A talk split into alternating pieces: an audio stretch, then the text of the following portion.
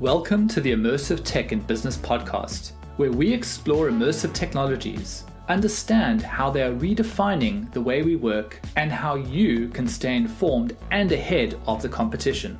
We'll explore how immersive technologies are redefining business, speak to industry experts who are building the future, and real people like you using these technologies every day.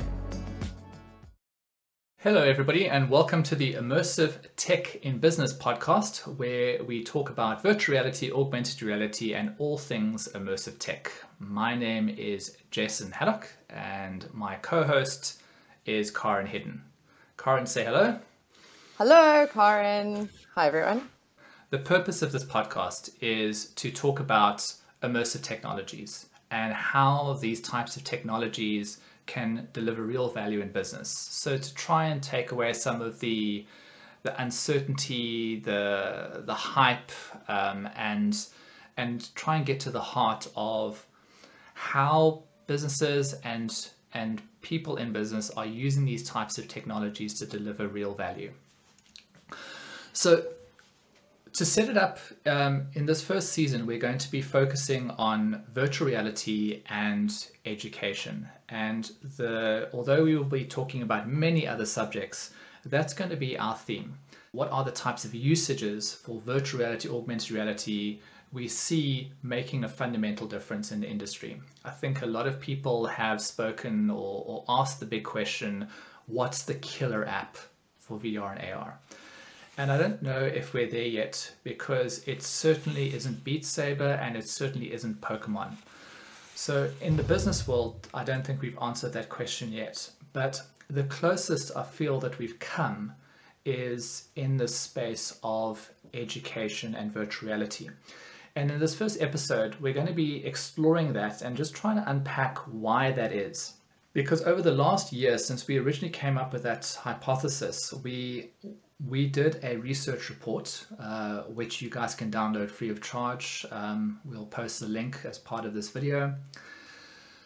But we spoke to a number of companies globally, a number of thought leaders, and a lot of people agree that a good first starting place for adopting immersive technologies like virtual reality is in the space of learning and development.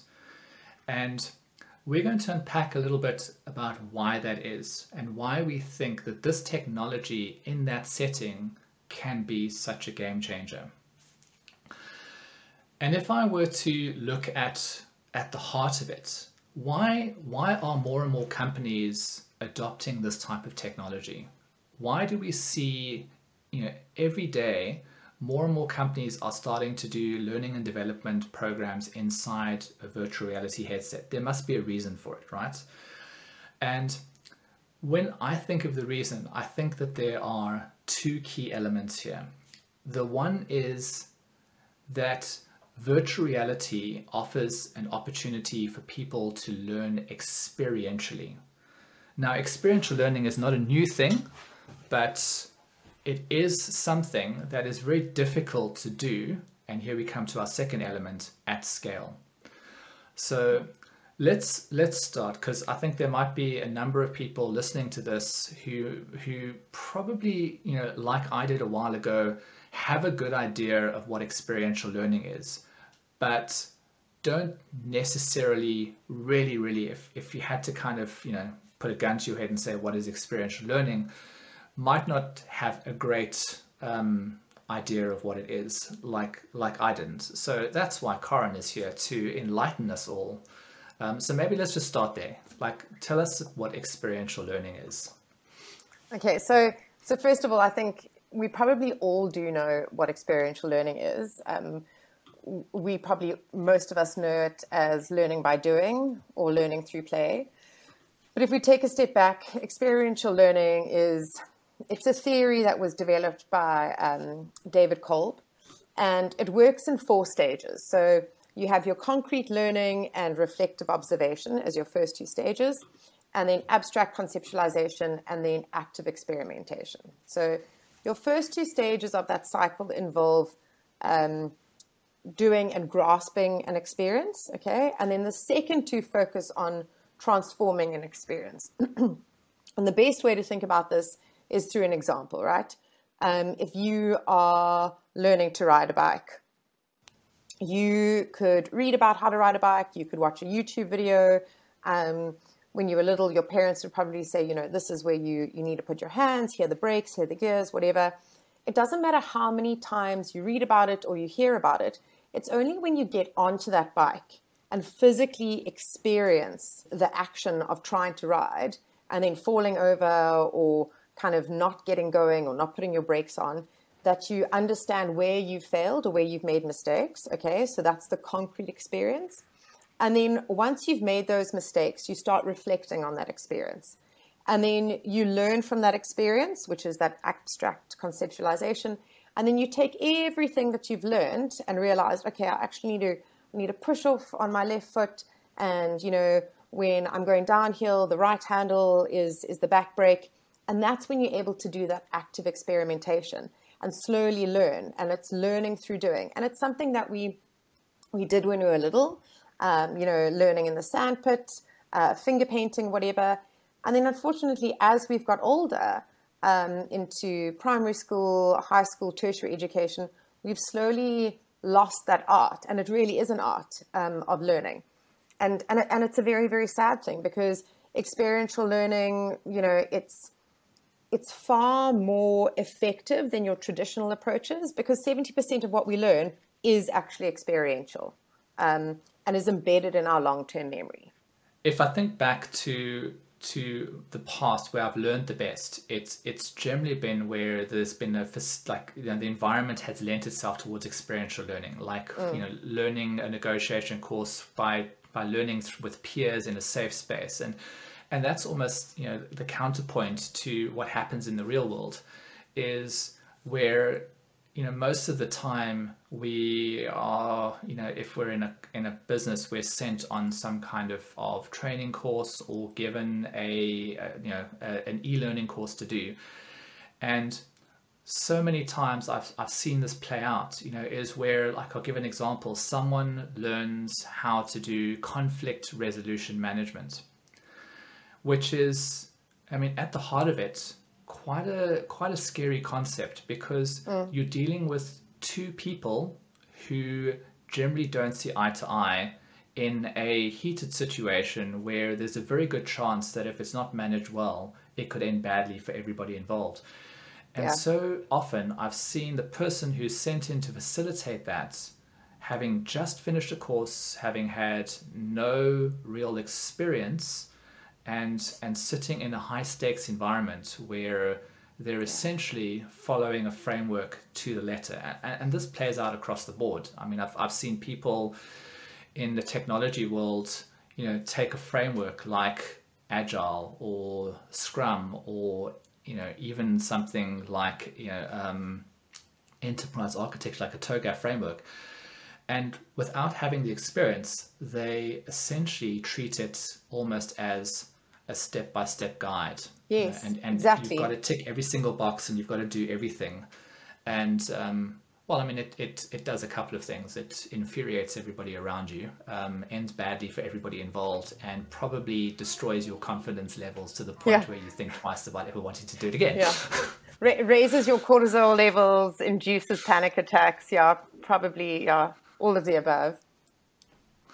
So I, th- I, think you know now that we know the benefits of experiential learning, and and I think the the phrase you used was learning by doing, and, and mm. that's always you know whenever I think about experiential learning, I always think about learning by doing, like kind of trial and error.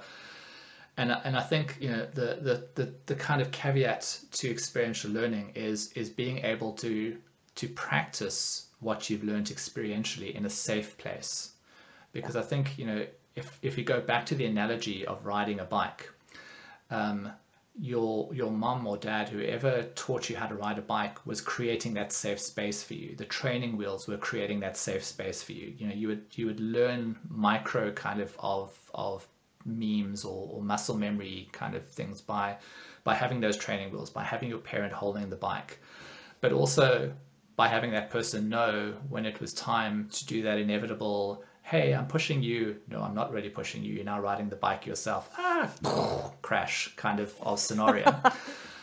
um, you know, there was safety in that Like someone was was kind of controlling holding that safe space for you and, and i think you know if, if i had to take a look at experiential learning just just teaching someone experientially versus teaching someone experientially in a safe place i think for me experiential learning is is more than just learning by doing it's learning by doing safely in a safe environment mm. where i can i can build those skills without fear or you know or anxiety mm. okay and it's so, it's it's not just building those skills sorry to interject but I, it's not mm. just building those skills but it's building that confidence right so it's yeah. within that safe space you're able to do that and I think 100%. that brings down the anxiety and that helps with that knowledge being even more embedded in your long term memory. Yeah. So experiential learning is great. We've we've established that it's definitely you know the ideal way to learn. It's the way that we generally tend to learn when we're younger, and then we go into the inevitable school system and the university and tertiary education system where experiential learning makes a whooshing noise as it shoots past and we get faced directly with the old school type of learning um, which which worked wonders for me i can tell you that um, so we know experiential learning is great but obviously the practicality you know and and mm. it's easy to, to kind of berate schools and universities but the simple fact of the matter experiential learning doesn't scale easily yeah. Um, it's it's you know we in the bike analogy, we needed that parent um, or someone to kind of spend quality time with us, creating that safe way of learning. Uh, it's no different for any type of experiential learning. It, it requires that almost that expert um, to create that safe space for us to be able to learn and and it's time consuming to do that in a way where we're learning yeah. in a safe environment. So it's it's com- it's it's common sense that we wouldn't be able to see examples of experiential learning scaling particularly well. And I think you know, many people would would say that the most scalable example of learning we have today is e-learning, where the internet has yeah. essentially changed the paradigm of learning. We suddenly have more access to information at our fingertips than we've had at any point in human history. I don't know how many times that phrase has been said but it's you know it's it's it's highly highly scalable but yeah. about as far from experiential as you could possibly probably get yeah. um, because at the end of the day we're just passive you know look, I mean, uh, in fairness, there's there's two elements to it. There's there's a just in time. So I do believe there's an element of that type of learning where when we need access to that mm-hmm. information at that point in time, it's fantastic because we've got all yeah. that access to that information. But e-learning as a as a concept hasn't really worked, has it? No, I mean not not particularly well. So yes, it definitely is kind of a a more contemporary option for training than than I guess your um, you know you and I have spoken about this before your talk and chalk method in the class or, or death by PowerPoint. The the problem and, and you hit the nail on the head is that online learning we are just passive users. So there's not real engagement. And the devastating fact is that online completion rates hover at a, a pitiful sort of 12 to 15%. So, yes, 100% it's scalable. You can roll it out. You can add new courses. That's, that's all great. Um, but I feel like it's you just putting a plaster on the problem. You're not really addressing what needs to be done.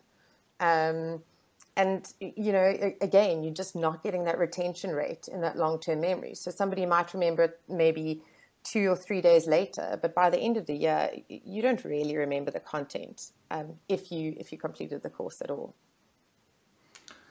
Exactly. Um, and and i think that's why you know there's there's this kind of love hate relationship with with e-learning i think. Yeah. And the love comes from hr people because it's easy and the hate yeah. comes from everybody else um, yeah, I mean, I think the love also comes from from finance, right? Because it's kind of yeah, it's quick, it's easy. We can cheap and cheerful. Almost, yeah, yeah, we can tick it off, and I think that's what it is sometimes. Mm. It's like we've done the mm. training, we've ticked it off, we've got a an LMS or learner management system, and and we're done. But the okay. reality is that we're dealing with people. Um, we need Absolutely. to understand what people want. So I think I think we've now come full circle. So so let's let's talk about the VR elephant in the room. So so for me, VR is the first technology that delivers experiential learning at scale. But at the heart of it, like why VR? And I think there's a couple of reasons. So f- the first and foremost one for me is that the answer lies in the word immersive technologies and specifically the word immersive. And when when we talk about experiential learning and experiential learning is learning by doing, there's there's a certain nuance to that. Is that we have to our brains have to believe that we're really doing something. Mm-hmm. You know, you, you can't fake that because then we're back to theoretical knowledge. So experiential learning requires me to use the skills that I've learned in a practical fashion so that I can essentially master that that knowledge. And part of that requires realism. My brain needs to feel that this is a real scenario, a real situation that's taking place in front of me, and I am now applying these learned behaviors or learned skills or mastering these learned skills in that real life behavior. So, does VR deliver that? Um, yes, I, I, absolutely believe so. Um, and and where I where I saw that happening um, as clear as day was you know many years ago we we delivered a solution for a large scale um, steel manufacturing plant. And although it was an experiential learning solution per se what the solution was intended to do was solve a critical business problem of the company having people on a working at heights course that was that was showing signs of vertigo. And the reason that it was important is because with health and safety measures, you can't essentially take someone up to a high location and on day one, you've got to train them for all the safety measures. It took six weeks.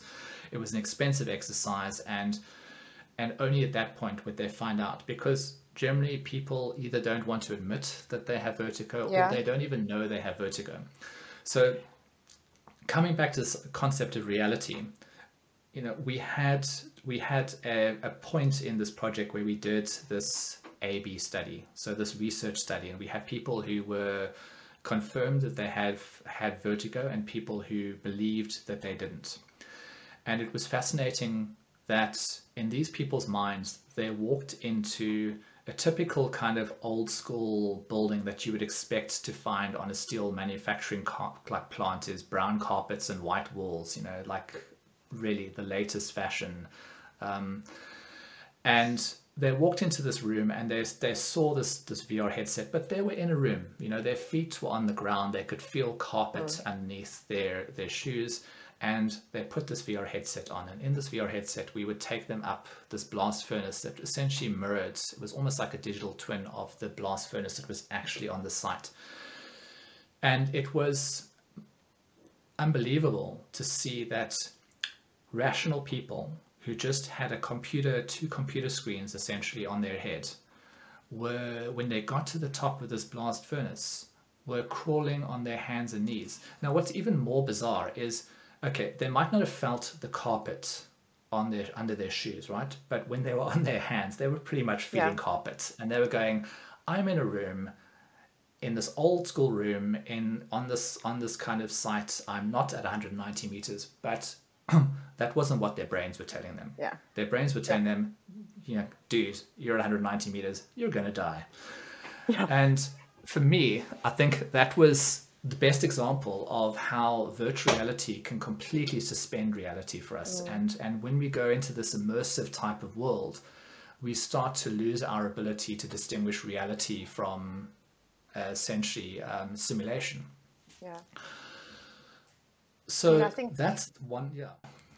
No, I, I think what, what you've described is so perfect because what the users were getting was that real life feeling of stepping into an experience where where they sense body position, movement, sound, and sight. Um, it's it's so real for them, and and what that was doing is that was connecting them to that material and making them realize this is this is either for me, it's fine, or, or it's not for me. which um, you know reading that from a textbook or simply asking do you think you can go up in heights um, would mm. never do and, and again yeah. you know when you talk about the scale and the cost um, that's also not really a viable option yeah so i think you know if, if we now look at it okay so we know technology is scalable we know virtual reality can can create in experiences that trick the brain into believing that they're real, and mm. we know that experiential requires the sense of reality to to really kind of drive that learning outcome. And then I think the final the final kind of, of component for me is that in in a virtual reality simulation we can uh, there's there's an opportunity for interaction and it's a very different type of interaction than I would have by just clicking a mouse on something we've done experiences where where people will actually pick up a physical tool in VR. And now they, they won't be holding the tool, they'll be using their controllers, but in virtual reality, they'll be picking up a wrench or picking up a screwdriver and they will be using it to essentially do something in a virtual reality environment. And they will be mirroring the same type of, of actions that they would in the real world but just in a virtual world.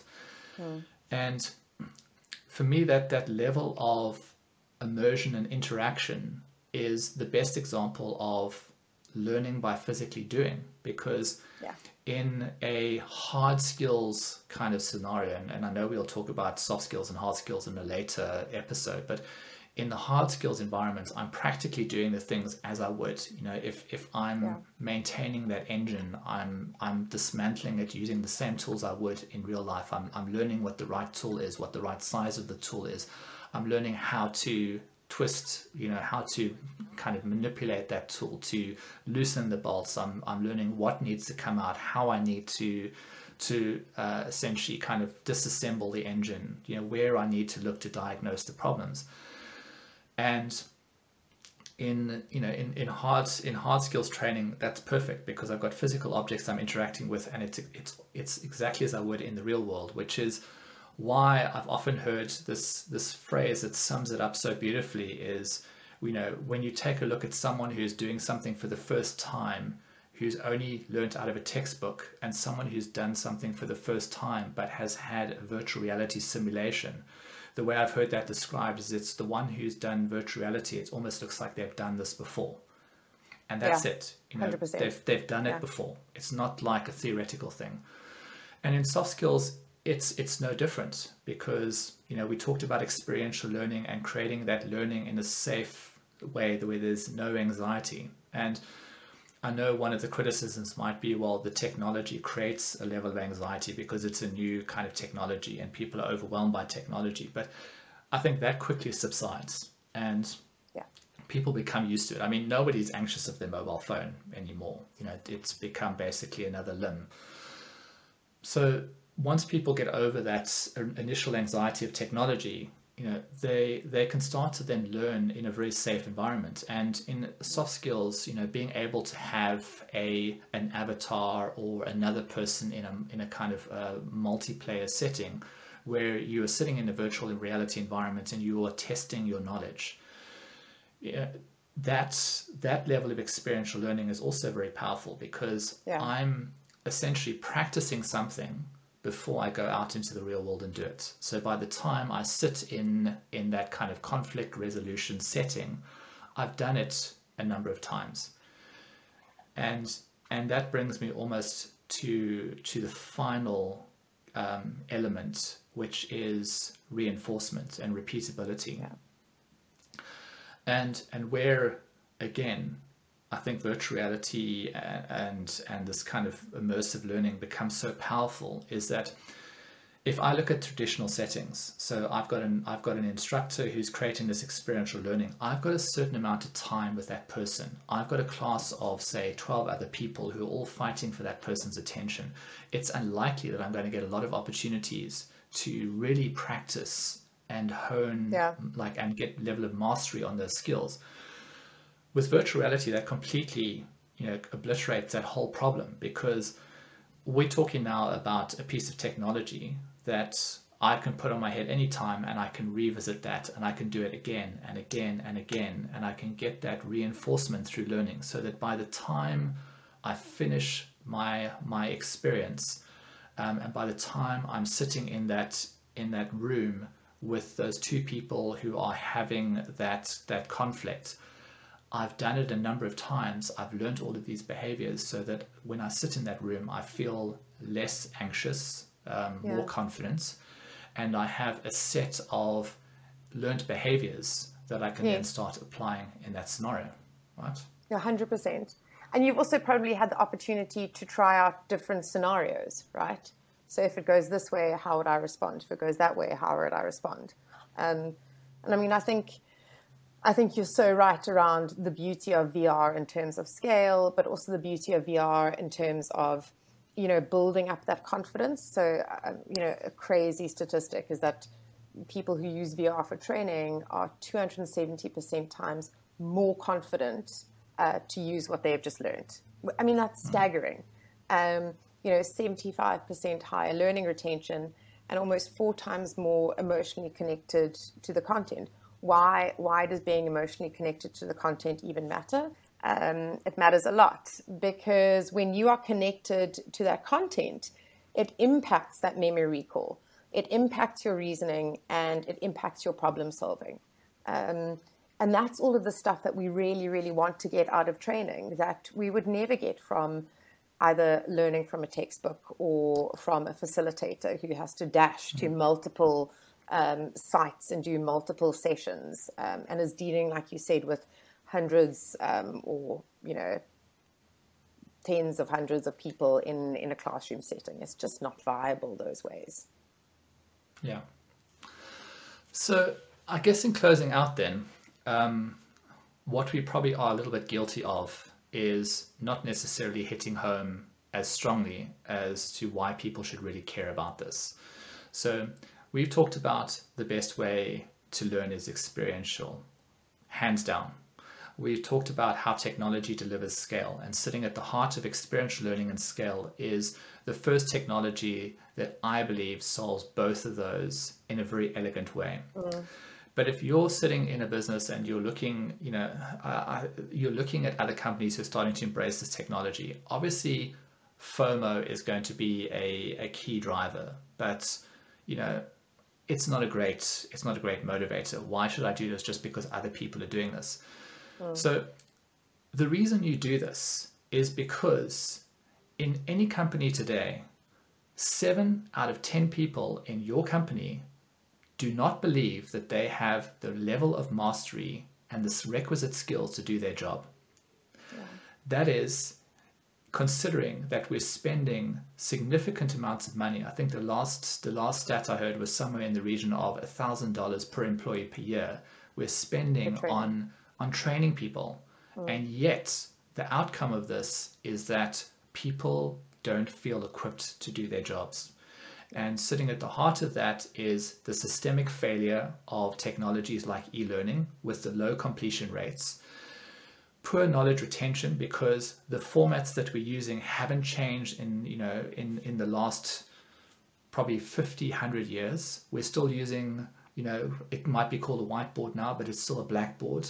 Um, mm-hmm. E-learning is, is no different than learning via TV that we did back in the 1950s. Um, it might be a little bit more interactive, but nothing has fundamentally changed. Yeah. And, and we know that be- because of that, knowledge retention rates are incredibly low, you know, as low as 20% um, knowledge yeah. retention when people are learning on e-learning. So we know then that, you know, that's a fundamental problem. If you're sitting in a business today as a leader in that business and you know that seven out of 10 people working in your business don't feel capable or equipped or have the mastery to do their jobs, that's pretty frightening. So, yeah. you know, in looking at solving that problem, there's there's this new technology emerging and and like move all the hype of the metaverse and and blockchain and all of this stuff to one side okay it, it's it's going to happen over time but right now i believe that we have a a viable solution in in fact more than viable a, a solution that solves a real problem today Yeah. in business. And the problem is that companies aren't aware of this. People in decision making aren't aware of of the realities or the, the value that technologies like virtual reality can bring in learning and development. And I think part of that as well is driven by the, this, this, this firm held belief that this technology is expensive, but it's not. You know, it's it's it's a third, it's a quarter of the price of that mobile phone that you have in your pocket Yeah. and you know it's we can we can do amazing things with this technology. Um, we just really are hoping that more and more people in industry and business are starting to experiment go out there download something from an oculus store look at existing learning solutions. There's there are companies out there like ourselves who are building learning solutions. The the the benefit is it can be built bes- so bespoke that it it literally can be built as if someone is learning in your environment. You know, those simulations can essentially mirror mirror your office, mirror your construction site, mirror your manufacturing plant, so that it's not only that people are learning experientially at scale, learning safely, but they're learning in an environment that replicates the, mm. your company's environments. And I think, you know, there's nothing more I can say about it. I mean, I'm hope yeah, like it it it almost when I say it that way sounds like a no brainer, doesn't it? No, one hundred percent. I mean, why wouldn't you want to focus on improved staff training, um, a better culture, staff retention? Um, for me, it's it's pretty much a no brainer. Yeah. Who who cares about that stuff, right? Yeah, no, I don't care about that stuff. I just want a staff party. So do the right thing, people. and go and experiment with virtual reality and and speak to companies out there who are building these applications because you could make a huge difference in your your company and the people who work for your company's lives and we haven't even touched on safety but i think Yeah. you know the we know that one of the biggest reasons for for injuries on site and safety viola- like safety issues is because of a lack of proper training Yeah. so yeah I, I mean there's so many reasons to take this this seriously.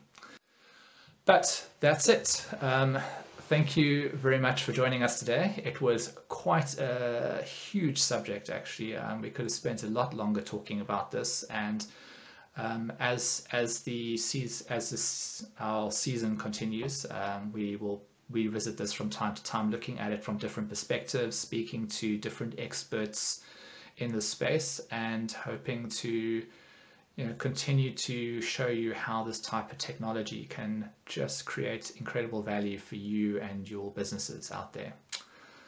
So thank you very much for joining us. And Karen, thank you so much for sharing this journey with me. It's been uh, it's been emotional. It's been emotional. It's been real. Thanks, Jason. Thanks to all our listeners. And yeah, speak to you soon. Thank you for joining us for this episode of Immersive Tech in Business. If you found our podcast helpful, please subscribe. Subscribing not only keeps you up to date on new episodes, but it allows us to keep bringing you really great content. Seeing as you stuck around for the end credits, and this isn't even a Marvel movie, we have some free goodies to say thank you. See the links below to grab your free copy of our Practice Makes Perfect report and a free infographic about the power of VR for learning. You can also check out our Reality Bites blog for even more useful information on immersive tech. And that's a wrap. See you next time.